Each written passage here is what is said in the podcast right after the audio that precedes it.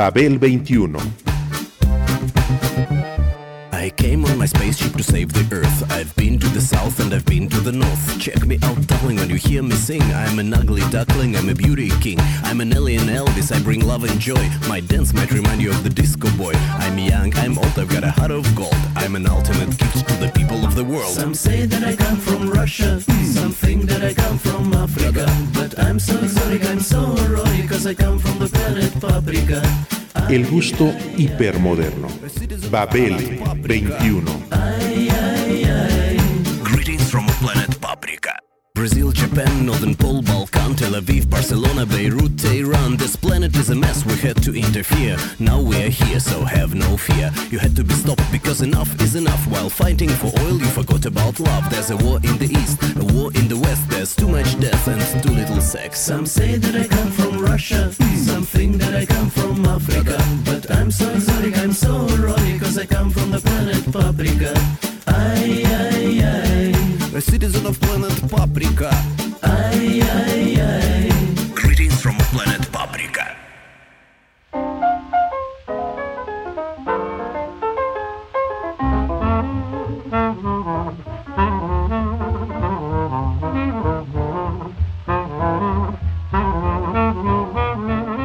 La muerte del científico Stephen Hawking fue una gran pérdida para la humanidad. Suena a lugar común, pero en este caso es una verdad neta.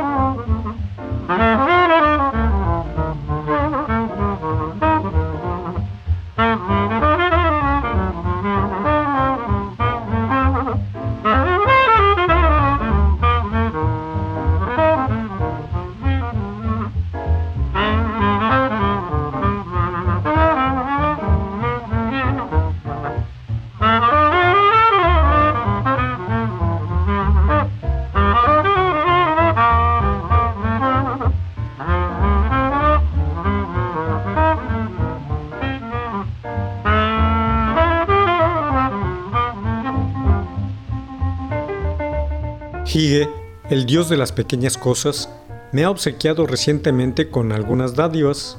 Debo decir que esta deidad no suele ser generosa en la cantidad de lo ofrecido, pero siempre lo es en la calidad de lo mismo. Unas muestras, los goles de Messi, la prodigiosa aparición de otro goleador, y vaya que lo es, con un equipo inglés, el Liverpool, se llama Salah el egipcio. Asimismo, están el sol primaveral sobre algunas bancas del Fondel Park, el café latte de Pipes and Beans, una pequeña cafetería de barrio, las uvas de una frutería marroquí cercana a mi casa, en fin, cosas así. Hige es la imagen del término escandinavo que habla de la felicidad en dosis diminutas.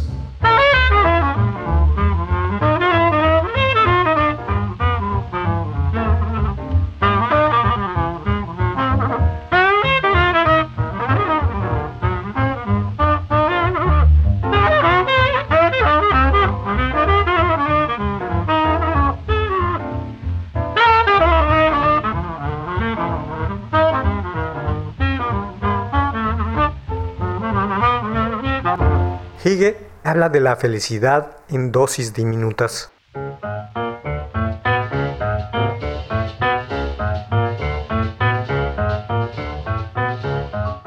Pildoritas de ella que se consumen en la lectura de un buen libro, en la escucha de un disco, en la contemplación de una foto, pintura o ilustración, en el disfrute de una serie de televisión, en la degustación de una copa de vino sabroso, de un buen queso, etc.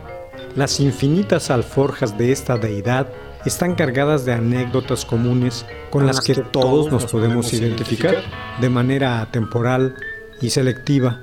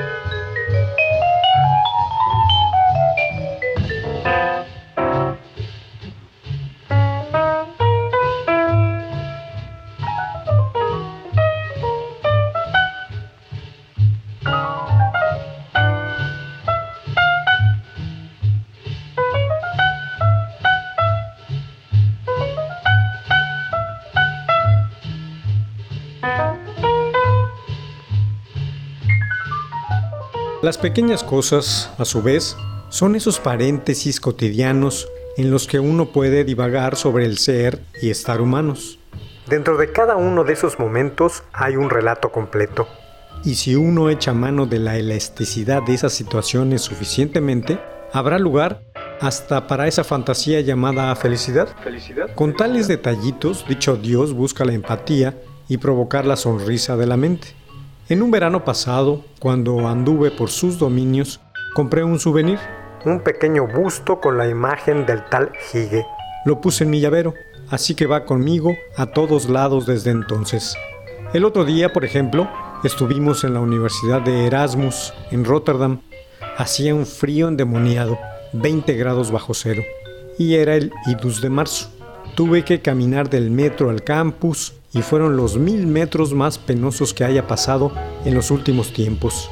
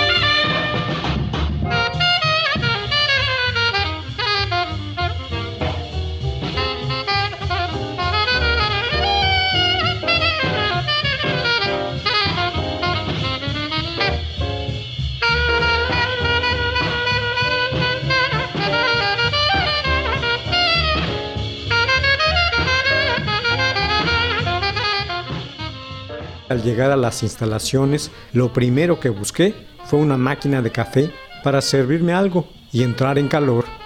Entonces, mi tarjeta de débito no funcionó en el aparato dispuesto junto a la cafetera, ubicada en uno de los pasillos de dicho centro académico. Lo intenté varias veces, pero nada. Quise agarrarlo a golpes, pero no lo hice. En cambio, lancé una grosera exclamación. La guapísima estudiante que estaba detrás de mí sonrió por ello y por mi torpeza con dicho aparato. Dio un paso adelante, colocó su tarjeta y los focos se pusieron en luz verde. Me preguntó qué clase de café quería. Apretó los botones indicados, esperó a que la taza se llenara y me la entregó con otra sonrisa. Le di las gracias a ella por ambas cosas y mentalmente a Hige por ese regalo inesperado.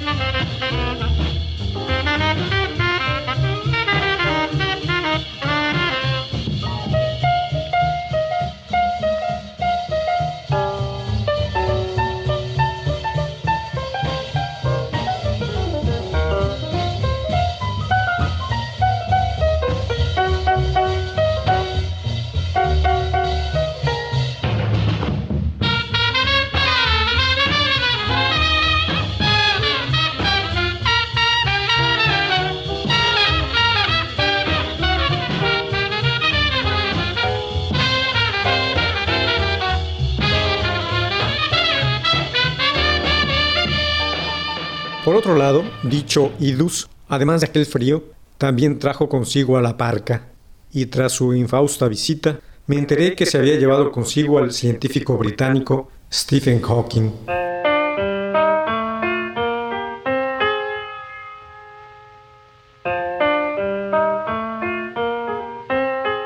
Stephen Hawking, el tipo que intentó explicar a la gente común y corriente, a los neófitos como yo, sus pruebas para conectar la teoría de la relatividad con la mecánica cuántica, que según los que sí saben es uno de los retos más grandes que puede enfrentar el cerebro humano.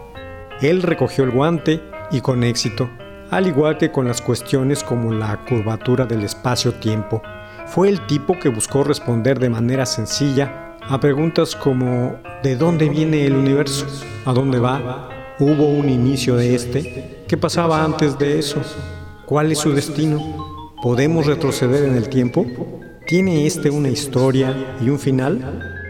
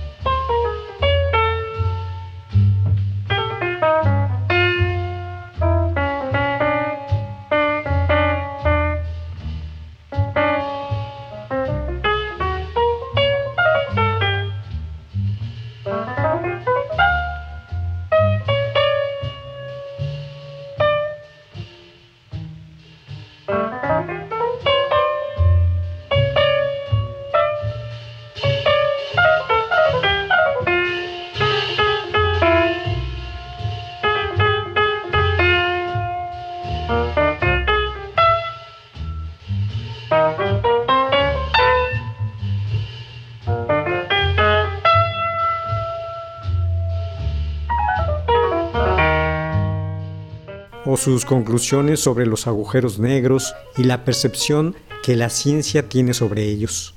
Mi objetivo es simple, un completo conocimiento del universo. ¿Por qué es como es y por qué existe? Dijo, y además agregó, el universo no sería gran cosa si no fuera el hogar de la gente que amas.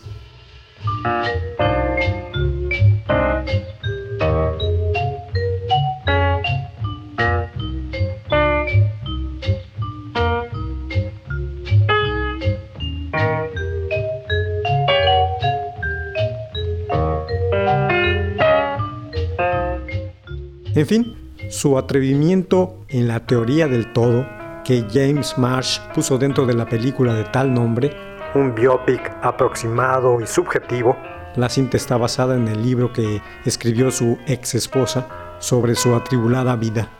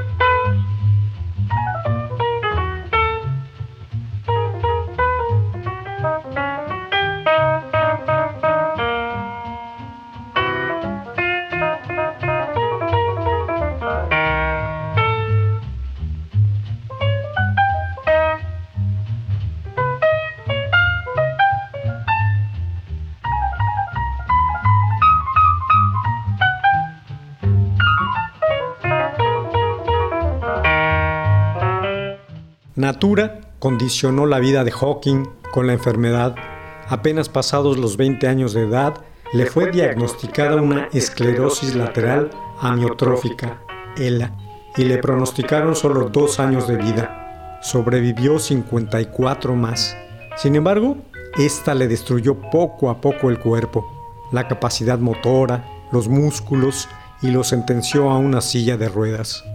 Luego le quitó la capacidad de hablar Nunca más pudo volver a usar la voz, pero debido a su obstinación y a la actitud con la que se aferró a la vida, logró comunicarse gracias a un artefacto electrónico, un sintetizador que le proporcionó una voz robótica que paradójicamente se convirtió en emblemática y en parte de su leyenda. Su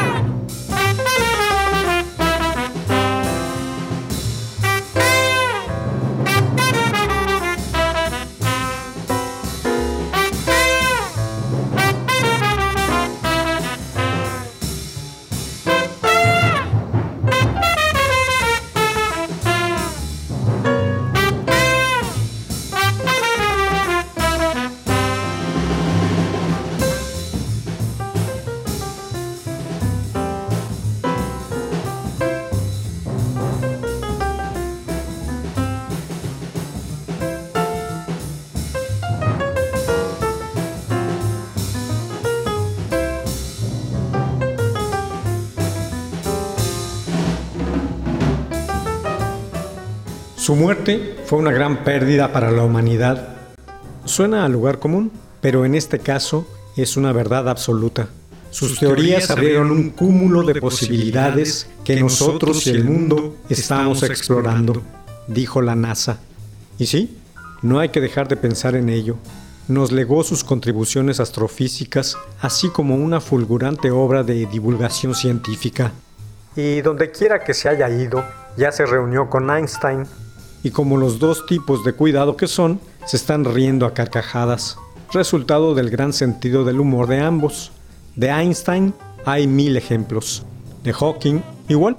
Ahí están sus participaciones en la serie Big Bang Theory y sus respuestas durante las entrevistas que concedió en vida.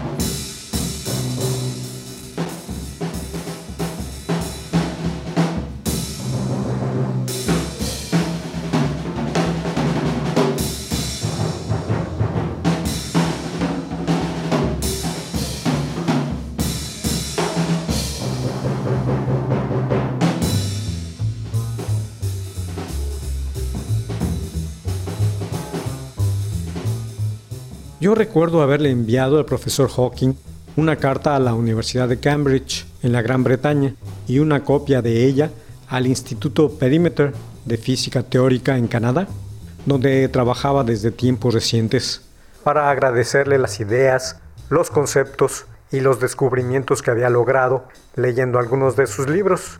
Historia del tiempo, El universo es una cáscara de nuez, Brevísima historia del tiempo, Agujeros negros, y el gran diseño, y que me mantenían ocupado disfrutándolos.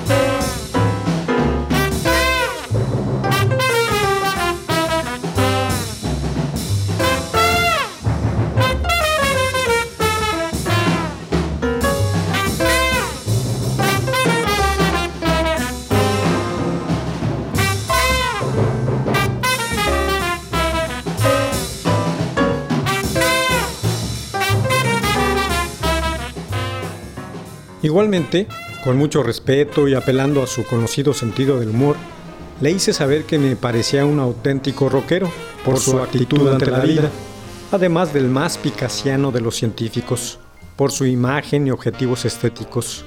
¿Qué es un rostro humano? Se preguntaba Pablo Picasso en una entrevista que le hizo la revista The Art en 1923. Vamos a pintar lo que está sobre la cara, lo que está dentro de la cara o lo que está tras ella. La representación de la figura en sociedad dio lugar a una segunda temática en la que se adentraba en la intimidad, en cómo se ve el propio sujeto, en la que el retratado se observa tal y como se sueña.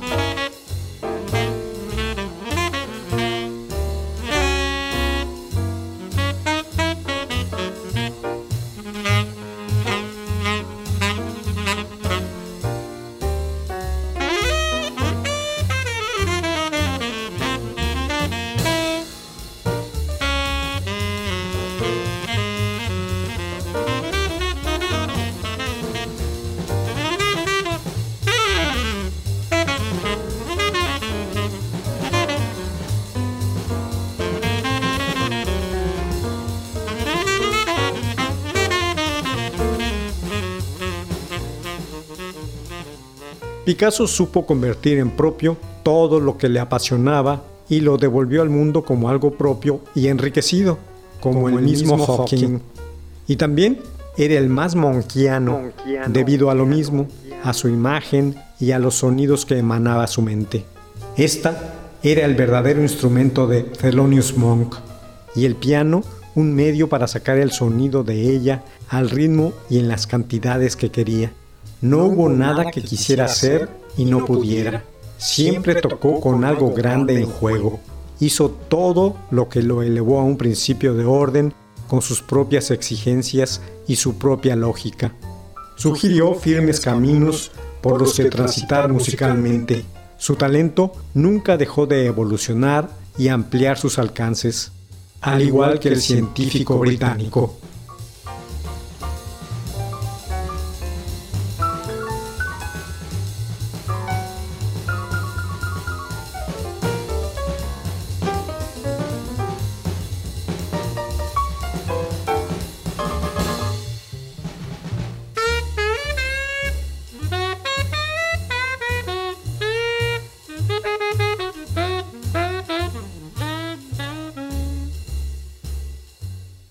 En aquella carta yo le explicaba que su obra la asociaba a este triángulo musical por mi deformación profesional, seguro.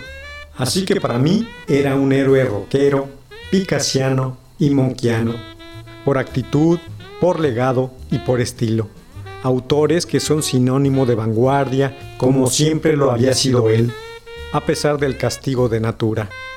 Nunca me contestó, tampoco lo esperaba, pero no me canso de pensar que a partir de la lectura de mi carta, Hawking puso a Monk en su iPod personal para escucharlo a discreción junto a las obras de Wagner a las que era afecto. Escuchar a Monk como yo lo hice cuando regresé de Rotterdam y supe de su fallecimiento en pleno idus de marzo. Hoy, sea ciencia cierta, que el nombre del Dios de las pequeñas cosas se escribe con H y el de las grandes también.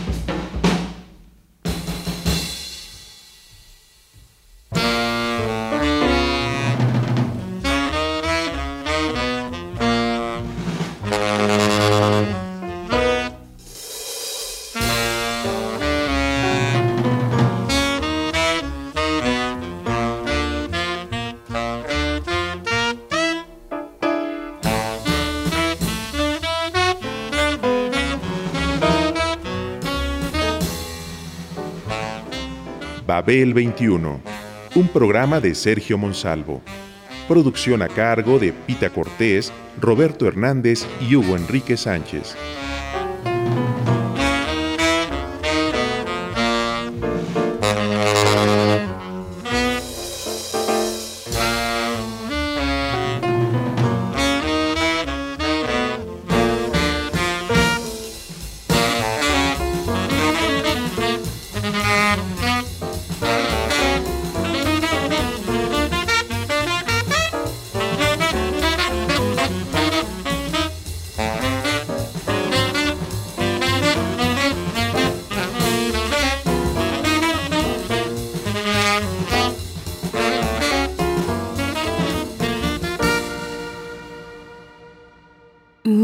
AM, Radio Educación.